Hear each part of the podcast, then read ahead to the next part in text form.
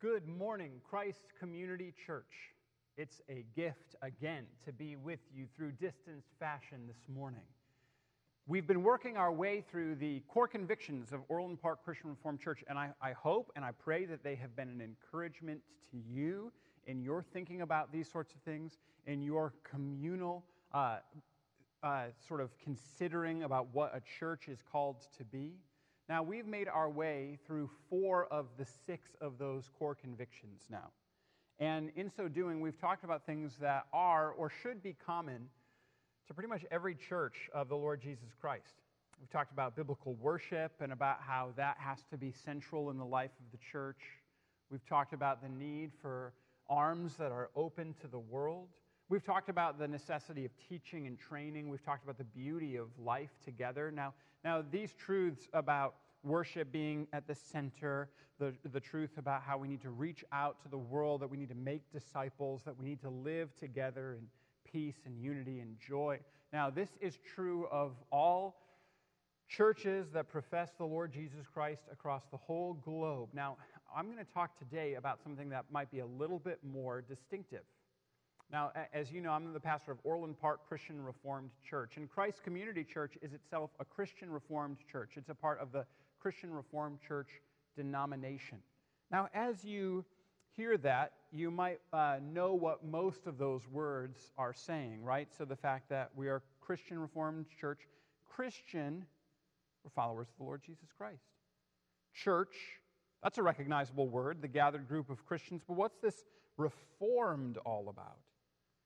Well, there's a lot that could be said about that, and if you want to get a really good sense about what Reformed Christians believe, one of the resources I would encourage for you to look at is called the Heidelberg Catechism, a wonderful statement of Christian doctrine that helps clarify the gospel and just in a really helpful teaching tool.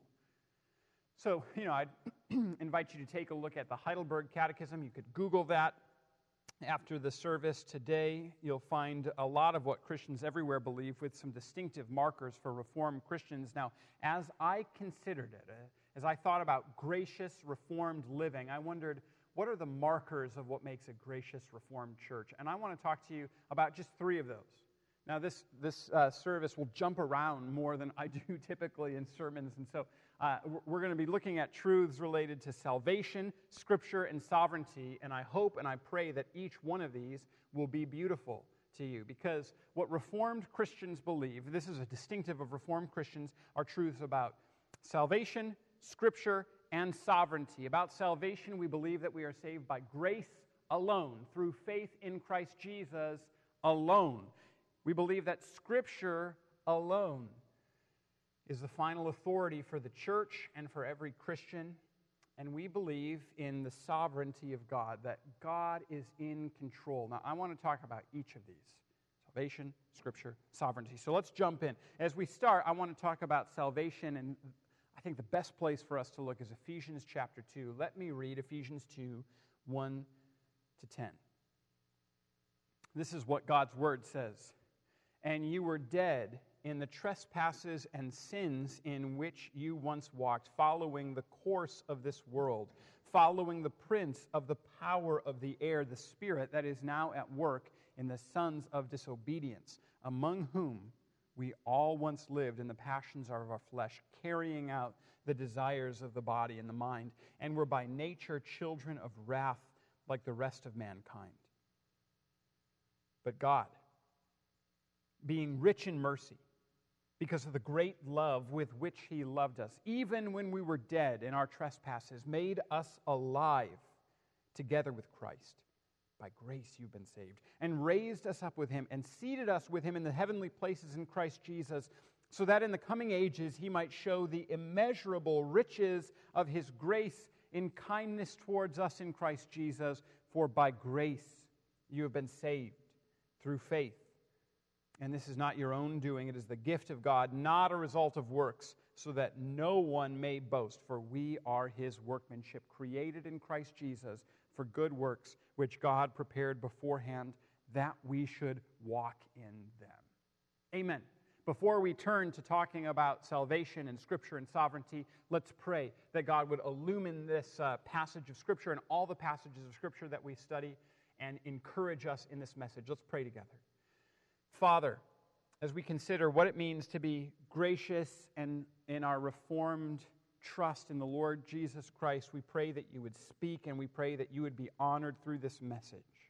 We pray that if anything that I say doesn't come from you, that you'd make it fall to the ground, pass away, and be forgotten. We pray that everything that's from you would remain. We pray this all in the name of Jesus. Amen. All right. Having just read Ephesians chapter 2, one of the things that we realize is that Ephesians 2 hits us hard with the reality that we are saved through nothing else other than the grace of God. Ephesians 2 lays it out very starkly. It says that those who aren't in Christ are dead in their sins. That's what verses 1 through 3 says about all of us who are apart from Christ Jesus. And you were dead in the trespasses and sins in which you once walked. Now, note, as the Apostle Paul, under the inspiration of the Holy Spirit, is saying this in Ephesians chapter 2, he's not trying to say, hey, look at all those terrible people out there that aren't Christians. Look at how dead all of them are in their trespasses and sins. No, he personalizes it and says, You were dead in your trespasses and sins. You used to walk in this sort of way. This is an important attitude thing for all Christians, right? It's not like an us versus them mentality. It's not we are great and they are not. It's not that we are special and they are not. It's that oh, God is gracious. And then I was in the exact same place. I was in the exact same place as any one of you that are watching right now who don't yet trust in the Lord Jesus. If you are not a Christian and you are here today and you are if you are watching this stream today, I was in the same place that you are right now. I at one time followed the course of this world. I at one time followed the way of the prince of the power of the air, the spirit that's at work in the sons of disobedience. I at one time lived in the passions of flesh, carrying out the desires of the body. I at one time was a child of wrath like the rest of mankind. This is the characteristic of every person who is apart from Christ. We have no power to save ourselves. We follow our passions. And you can believe that. You can believe it, I mean, just totally by taking a look at American life right now. We follow our passions in incredible ways. And not only do our passions show that we are dead, but the ways of thinking that we, in, uh, that we engage in show our death, growing atheism, growing dislike or distrust of Christians, advancement of ideologies contrary to the gospel, hatred and envy and wrath are the norm, a political system that is broken, almost seemingly beyond repair, individuals giving for their own good. All of these are symptoms of death, not only in our behavior, our passions sort of behavior, where we engage in all sorts of things like, I don't know, like drunkenness and worldliness and and fallen exercises of our sexuality, but also in the way that we think and operate. All of this shows that there is rampant death. This is what characterizes everybody before they trust in Jesus Christ dead. We can't save ourselves. The devil has those who are not in Christ so confused that everything that they walk in is sin and death. They're in the realm of sin. Now, if our passage was just Ephesians chapter 2, 1 through 3, that was it, that'd be a discouraging passage for us today. But there is this wonderful turn of phrase in verse 4. Having talked about how we're characterized before we trust in the Lord Jesus Christ and saying that it is death before we trust in Jesus, verse 4 does something amazing. Let me read it but God, being rich in mercy, because of the great love with which He loved us, even when we were dead in our trespasses, made us alive together with Christ. By grace you've been saved, and raised us up with Him, and seated us with Him in the heavenly places in Christ Jesus, so that in the coming ages He might show the immeasurable riches of grace and kindness towards us in Christ Jesus. For by grace you've been saved through faith, and this is not of your own doing. It's a gift of God, not a result of works, so that no one can boast. We were dead, but God acted. We were away, we were distanced from God, but God, because He's rich in mercy, made us alive in Christ Jesus. Here is an amazing truth of the gospel that apart from Jesus, you are more broken and fallen and sinful than you would ever dare admit. But God in Christ Jesus is a much greater Savior than you could possibly comprehend. I'm a great sinner, but Christ is a great Savior. I was dead, Jesus made me alive. If you're a Christian, you're here today, you know that at one time you were dead, but Jesus made you alive. If you're watching and you're not a Christian, it means that you are dead and you need to be made alive. I tell you this today in love. You need to be made alive in Christ Jesus. And God makes alive not through what we do, right? I mean, we were dead in trespasses and sins. If you are a dead person, what can you do to make yourself not dead? Nothing. You have no capacity whatsoever. You're dead. And so, for you to be made alive, God needs to act.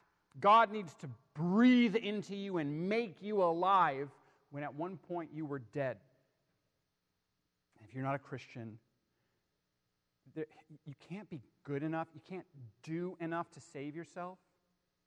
You have to cry out to God and, and say, God, make me yours. You need to do that right now, even as you are watching, as you are participating in the service, cry out to God and be saved. Because God saves, God makes alive. God raises from the dead. And Ephesians chapter 2 does not want us to miss the grace that is operating in, in this passage here, right? Okay, just note how many times here in Ephesians chapter 2 grace is mentioned. But God, being rich in mercy because of the great love with which He loved us, even when we were dead in our trespasses, made us alive together with Christ. By grace you've been saved, and raised us up with Him, and seated us with Him in the heavenly places in Christ Jesus, so that in the coming ages He might show the immeasurable riches of His grace and kindness towards us in Christ Jesus. For by grace you've been saved through faith. And this is not your own doing, it's the gift of God, not a result of works, so that no one may boast. So Ephesians chapter 2 repeats this grace, grace, grace.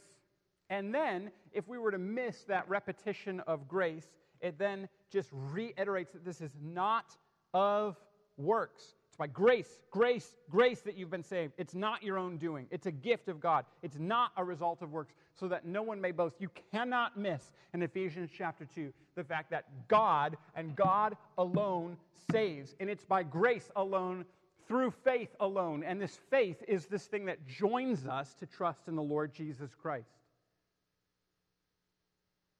Faith joins us to Christ Jesus. So, what is this? What's this faith? Well, uh, uh, here, again, the Heidelberg Catechism is very helpful in figuring out what this is. So, it's by grace you've been saved through faith. So, faith is this instrument through which we're joined to Christ Jesus and then receive his resurrection and are raised, are made alive. And so faith is not a work itself. Faith is just this instrument that joins us to Christ Jesus. Let me illustrate to you what faith is.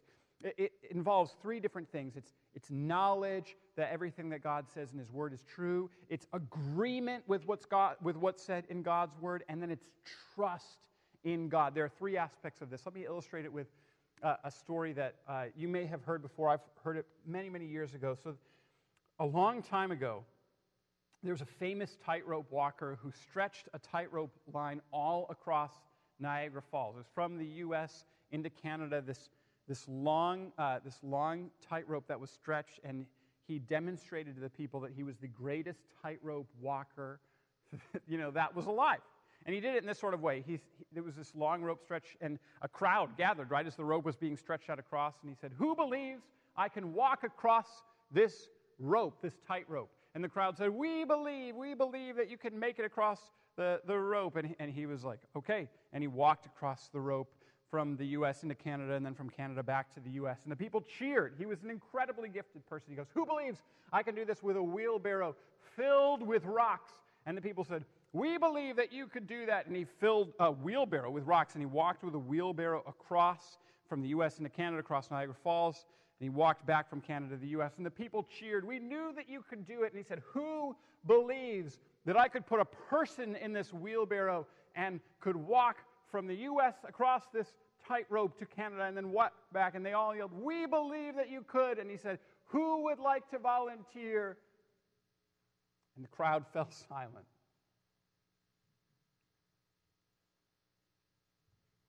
The crowd knew that this man was gifted enough to do these things.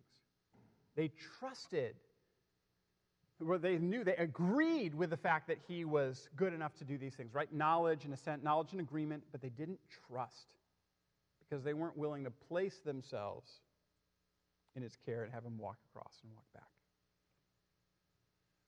Now, as you, as you see the work that Jesus has done, as you hear about Ephesians 2, and as you see that, that God and God alone saves, it may be that you agree with that. It may be that you acknowledge that it's true, right? You know who God is, you know what He's saying in His Word. You have no excuse about the knowledge part after today, after we hear this section of Scripture.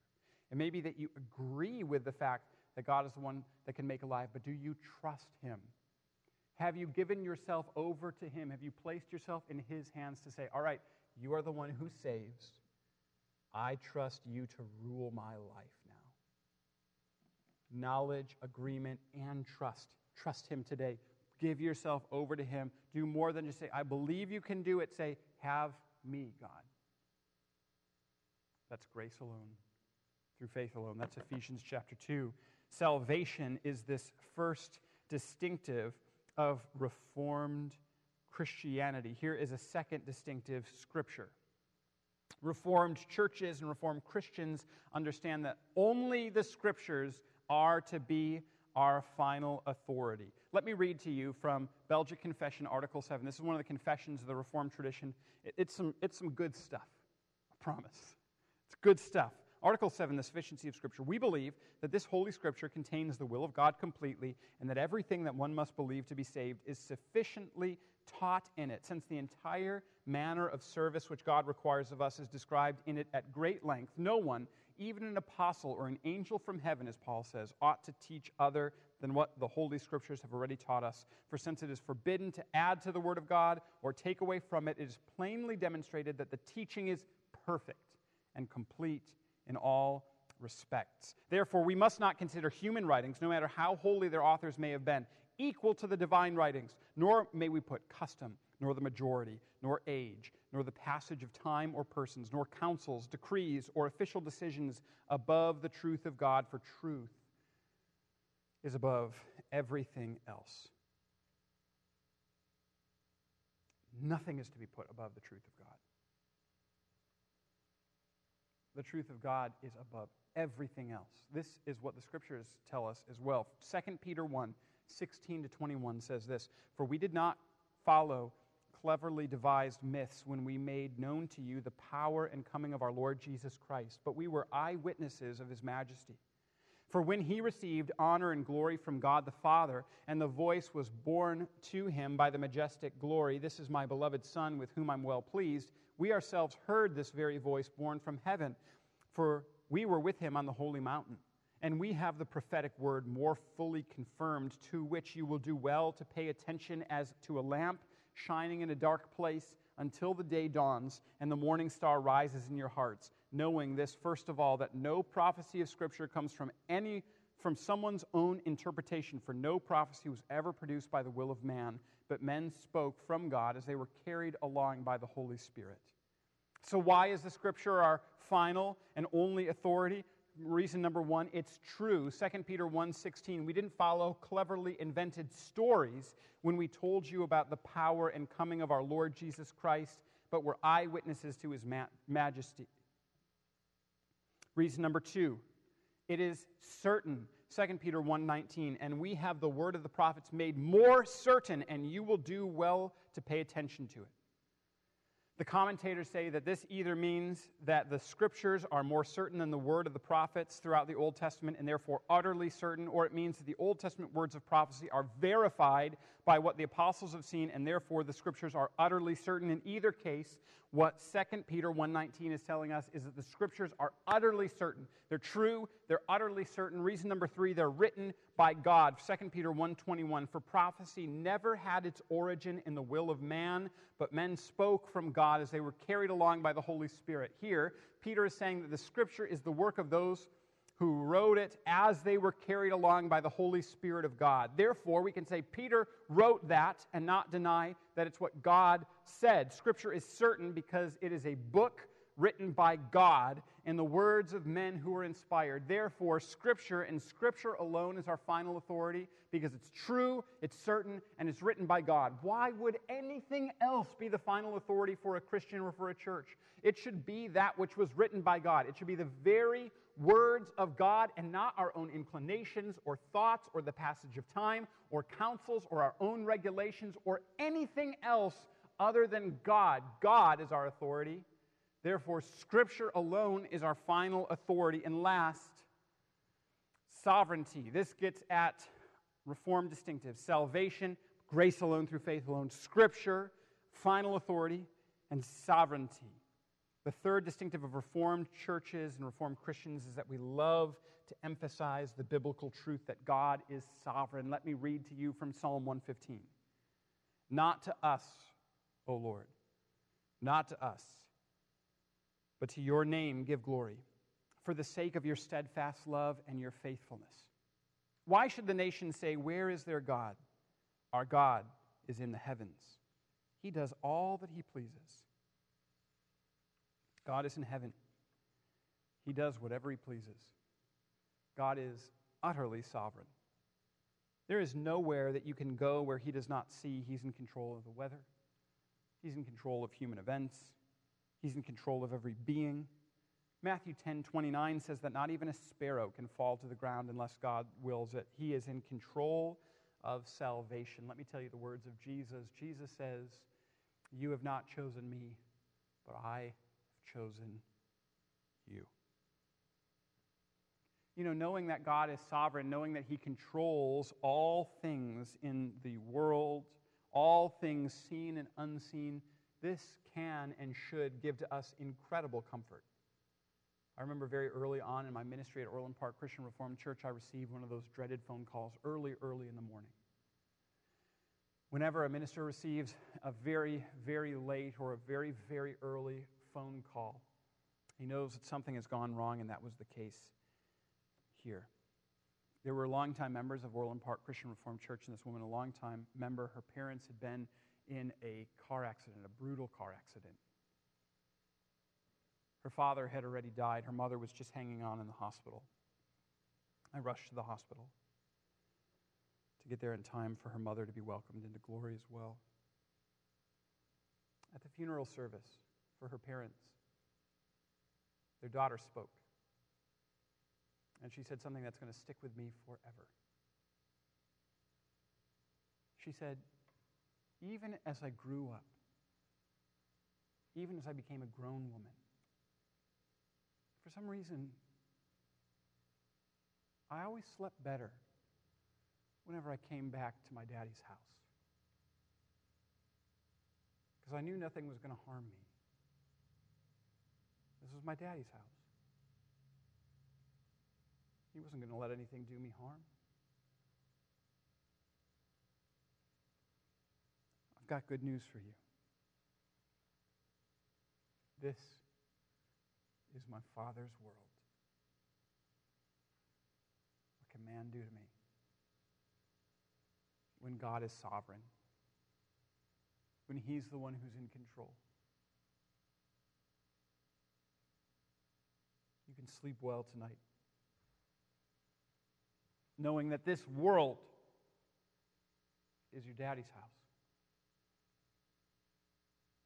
Who's going to be able to do you any harm? God is sovereign. These are some of the distinctives of what makes a church a reformed church. Uh, we, we believe that God saves grace alone through faith alone. We believe that Scripture alone must be the, the highest, the final, the only final authority. We believe that God is sovereign in everything, and all of this is beautiful. It's some of what animates Christ Community Church, and it should, being a Reformed church in this sort of way. And, and, and just let me note one more thing. I mean, we talk about gracious Reformed living, and there's a reason that I want to emphasize that gracious part. I mean, my, my grandfather grew up in a Christian Reformed church in Wisconsin, and, and he said that his experience at a Christian Reformed church, this particular Christian Reformed church in Wisconsin, is that which I, I've heard repeated in various ways by a number of different people throughout my, my life, my 35 years here in the world. My grandpa said, as he was a kid growing up, that he, uh, he associated sheer terror with church and a scowl with church. He said, Dirk, I, I don't mean to say this flippantly, but I believe that, that the minister was trying to scare the hell out of us. Now, when certain people hear about like reformed churches, that is the connection that they make. The kind of connection that my grandfather, who became a reformed minister himself, that kind of connection that is made. One of the things that we are called to here at Christ Community Church, all of us brothers and sisters that are engaging in this service together, we're called to a graciousness. We're called to affirm boldly and clearly that God saves, God alone, by grace alone, through faith alone, in Christ Jesus alone. We are called to testify clearly and boldly that Scripture alone is our final authority. We're called to testify boldly that God is sovereign in the universe. God does whatever He pleases. God is the one who is sovereign in salvation. God is the one who's in control. And we are called to do it with great comfort and joy. We're called to do it as gracious Christians, knowing the incredible grace that has been given to us in Christ Jesus. As Ephesians chapter 2 tells us, we are called to operate with grace with each other. We are called to be characterized by this comfort and joy. Question and answer two of the Heidelberg Catechism asks, What must you know in order to live and die in the joy of this comfort that you've received? And it says three things how great my sin and misery are. Second, how I've been set free from all of my sin and misery. And third, how I'm to thank God for this deliverance. Do you notice that question? It's in the Heidelberg Catechism. It's a part of the Confessions of the Christian Reformed Church. Must, what must you know to live and die in the joy of the comfort that you've received? Here is, here is what Reformed Christians are called to it's a life of comfort and joy. And knowing that God saves by grace alone, through faith alone, in Christ Jesus alone, should give you comfort and joy. Knowing that Scripture alone is the final authority and not the determinations of your own heart or mind or will or any human being should give you comfort and joy. And knowing that God is sovereign in all things and you can rest in Him should give you comfort and joy. Knowing all of this should invite and call you and me and all of us to gracious, reformed living. Amen. Let's pray. Heavenly Father, we pray that you might enable us to live gracious, reformed lives. Give us the conviction that we're saved by nothing we've done, not by works, so that none of us can boast. Help us to glory in the fact that we're saved by grace alone, through faith alone, in Christ Jesus alone. Help us to submit ourselves to Scripture alone as the final authority for our lives and for our church Help us to find peace and comfort in your sovereignty, and help us to be gracious to each other. In the name of Jesus, we pray. Amen. Christ Community Church, our good and gracious God, speaks the last word in this worship service. If you're not standing already, I invite you to stand and receive this closing blessing. We believe that Scripture alone is our final authority, and the words that I'm about to speak are from the Bible. They are a quotation of Scripture. And so as we leave this place, you can know that these are words that God has spoken over you because they are scriptural words. So receive this closing blessing. The Lord bless you and keep you. The Lord make his face to shine on you and be gracious to you. The Lord turn his face towards you and give you peace. Amen.